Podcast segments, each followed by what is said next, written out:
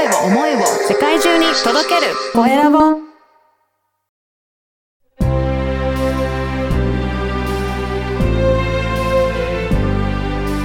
経営者の志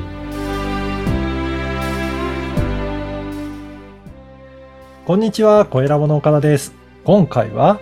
株式会社プロスワーク代表取締役の野村翔平さんにお話を伺いたいと思います。野村さん、よろしくお願いします。よろしくお願いします。はい、まずは自己紹介からお願いいたします。はい。株式会社プロスワーク代表取締役の野村翔平と申します。えーうちの会社はですね、まあ、経営コンサルタントが複数在籍しているコンサルティング会社になっておりまして、まあ、私は代表取締役会長という立ち位置で、こう、会社全体を見ているうん。というのが、まあ、メインの仕事にはなってます。そうなんですね。はい。これ他の会社と比べてなんか強みってどういったところがありますかね？とですね、まあ、うちの会社、本当いろんな、こう、コンサルタントが揃ってまして、で、まあ、私もそうなんですけど、私あもそうなんですけど、資格としては中小企業診断士持ってる人間が、まあ、役員として3人入ってますし、はい。それ以外にも、あの、パートナーコンサルタントということで、中小企業診断士が、まあ、何名なのかな ?6、7人所属してたね。り するので、まあそういう専門知識があるっていうのもそうなんですけど、はいまあそれ以外にも、あの、採用のコンサルがいたりですとか、あと広報のコンサルタントがいたりとか、うんまあ優秀な、こう私の周りで優秀だなと思っている、その企業向けの経営コンサルをやってる方々を、こう集めて作ってる会社なので、まあは大概の企業のお悩みに対応できるかなというところではあります。そうなんですね。じゃあ、まず、野村さんにご相談すると、何人か専門家の方もいらっしゃるので、もう、うん問題ってあらゆる問題をいろいろ解決していただけるっていう、そういったこ感じですね。そうですね。あの、実は、ね、4年半ぐらい前にこの経営者の志出させていただいてまして、まあその時もお話ししてるかもしれないんですけど、私自身がどちらかというとそのコンサルタントとか、あと事業の方ですね、税理士さんとか書類士さんのこう、売上アップとかビジネスの企業のお手伝いとかっていうのをメインでコンサルしているんですね。まあその関係もあって、本当にこう優秀なあのコンサルタントもそうですし、ん。事業の先生っていうのも、まあ私のね、元々のクライアントさんの中にも数多くいらっしゃるので、本当こう専門家とのつながりを、がたくさんあるので、まあなんかこういうことで悩んでるんだよって言っていただければ、うん。まあ大概誰かしらはご紹介できるかなっていうところにはなりますね。そうですよね。私も野村さんのコンサルの、あの、講座とか受けさせていただいたんですが、本当にあり方の部分から、すごく、はいあの、教えていただいて、専門家としてどうあるのかっていう、なんかそのあたりもすごく力入れられてたのかなって、その時感じましたけど、やっぱりそうですよね。うんはい。まあ、なので、私自身がコンサルティングする対象っていうのは、実は今も変わってなくて、そういう事業とかコンサルの方、まあ、あるいはコーチングやってるとか、まあ、なんかのね、トレーナーやってますとかっていう方々の、こう、本当にやりたいことを、うん。こう、実現して、はい。で、お客さんに喜んでもらいながら自分たちの売り上げもアップできるようあな、そんな仕組みをね、えー今でもメインでサポートをさせていただいております。そうなんですね。だから本当にそういった経営のところでお悩みある方はぜひ、えーお問い合わせいただけたらと思いますが、実はその、この3年半ぐらいの間にいろいろと事業も展開されて、他にもなんか事業展開されたというふうに伺ってるんですが、どういったところがあるんでしょうか？はい。そうですね。え実は一般社団法人愛妻家クラブというのを立ち上げておりまして、私は代表理事をやってるんですけど、はい。本当こう、愛妻家、まあもしくは女性の方で旦那さんが大好きだよという方がうん、こう集まっていただいてうん、まあ、なんていうんですかね、こう、和気あいあいと楽しく幸せな時間を過ごすような、はいそんな団体も立ち上げました。そうなんですね。いや、もともとそうですよね。野村さん自体もすごい愛妻家で、いつも奥様のことをすごくね、おっしゃってだったのが、その、そこも印象的だなと思うんですが、やっぱそういった仲間の方が集まってるっていうことですかね。そうですね。なんかう、まあ、うん、そう、私の周り結構そういう愛妻家の方が結構多くうん。いることに気づいて、はい。で、愛妻家で飲み会とか開いてみたんですよ。うんはいで、最初は本当3人だけとか、うんまあ2回目5人だけとかだったんですけど、はいただそこで話した時に、うんもうなんて楽しいんだろうっていう感じになってですね。はい。こうなんか、なんていうんですかね、なんかネガティブなこととか、愚痴とかが出るんじゃなくて、うちの奥さんここがいいんだよねとか、可愛いんだよねとか、うん。ここ尊敬できるんだよみたいな、ポジティブな話しか出ないのが、すい。ごいいい時間だったんですよね。あー。で、それなんかもっと広げたいなって思った時に、えーこの愛妻家クラブっていうのを立ち上げたんですけど、まあ、はい実は愛妻家クラブでは、あの、ちょっと地域のコミュニティ FM ラジオ、お FM 市川うららっていうところで、ラジオ番組も月2回やってたり、ええじゃあそこでは本当に愛妻家、あの、旦那さん大好きな奥様の方とかも出演されてるっていうことですそうです。ね。はいそこがゲストに来ていただいて、本当奥さんのどういうところが好きなのかとかっていうのをですね、まあ公共の電波で 垂れ流していただくという、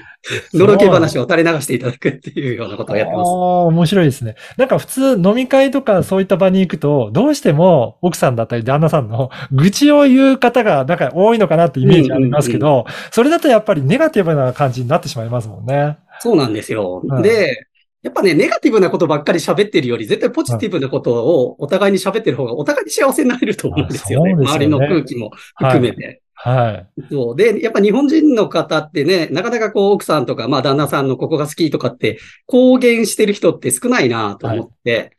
で、それよりは、こう、それを表現できるような人たちが増えていった方が、まあ幸せな家庭も増えるでしょうし、うん。ね、日本も明るくなっていくだろうし、っていうのがあってですね。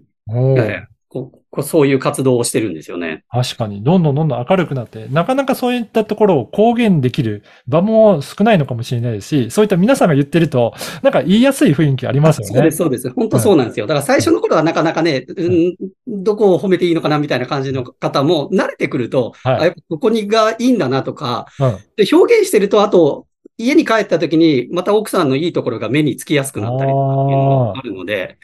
結構好循環になってる。そうそうですね。すごくいい好循環な回になってるんですね。なんですよ。なんで、うんまあ私一応ね、メインは経営コンサルタントって言ってますけど、別になんかビジネスだけね、成功すればいいかっていうとそうではないと思ってるんですよね。は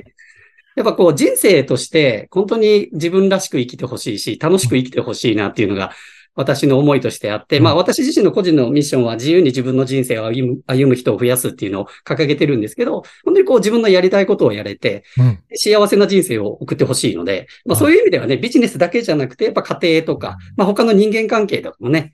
あの、うまくいってる幸せな時間をね、もう24時間幸せな状態でいられるような人たちを増やしたいなと思ってます。いいですね。いや、このアイサイクルクラブはどんな、活動としてはどういったことをされてらっしゃるんですか？そうですね。まあ、に2ヶ月に1回オンラインのイベントをやってまして、基本的には偶数月の22日、夫婦の日ですね。おー、はい。に、えー夜9時から、はい。オンライン飲み会をやってまして、はい。まあ、そこで本当奥さんの好きなところとかをみんなで語り合うというような楽しい会をやったり。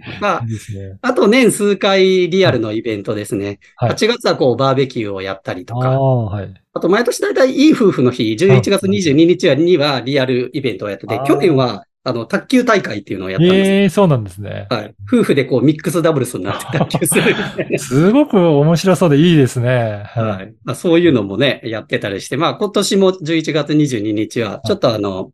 うんアチーバスっていうゲームはい。を活かしてコミュニケーション活性化するような、まあそういうイベントもやろうかなっていうふうには思ってます、ね。ええなんか楽しそうなね、回ですね。いや、この番組は経営者の志という番組なので、ぜひ野村さんの志、思いについても教えていただけるでしょうか。はい。まあ、先ほど申し上げたように、私はミッションとして自由に自分の人生を歩む人を増やすっていうのを掲げているんですね。うんなので、本当ビジネスだけじゃなくて、じもうすべての生き方として、こう自分で選択して、自分がやりたいことを決めて選択して、で、自分の足で歩いていくっていう人たちを増やしたいですし、自分自身が常にそうあろうというふうに思ってますね。はい。なので、なんかね、社会がこうだからとか、人からこう見られるからとかではなくて、やっぱ自分で生き方を自分で選択する。まあそういう方々が増えていって、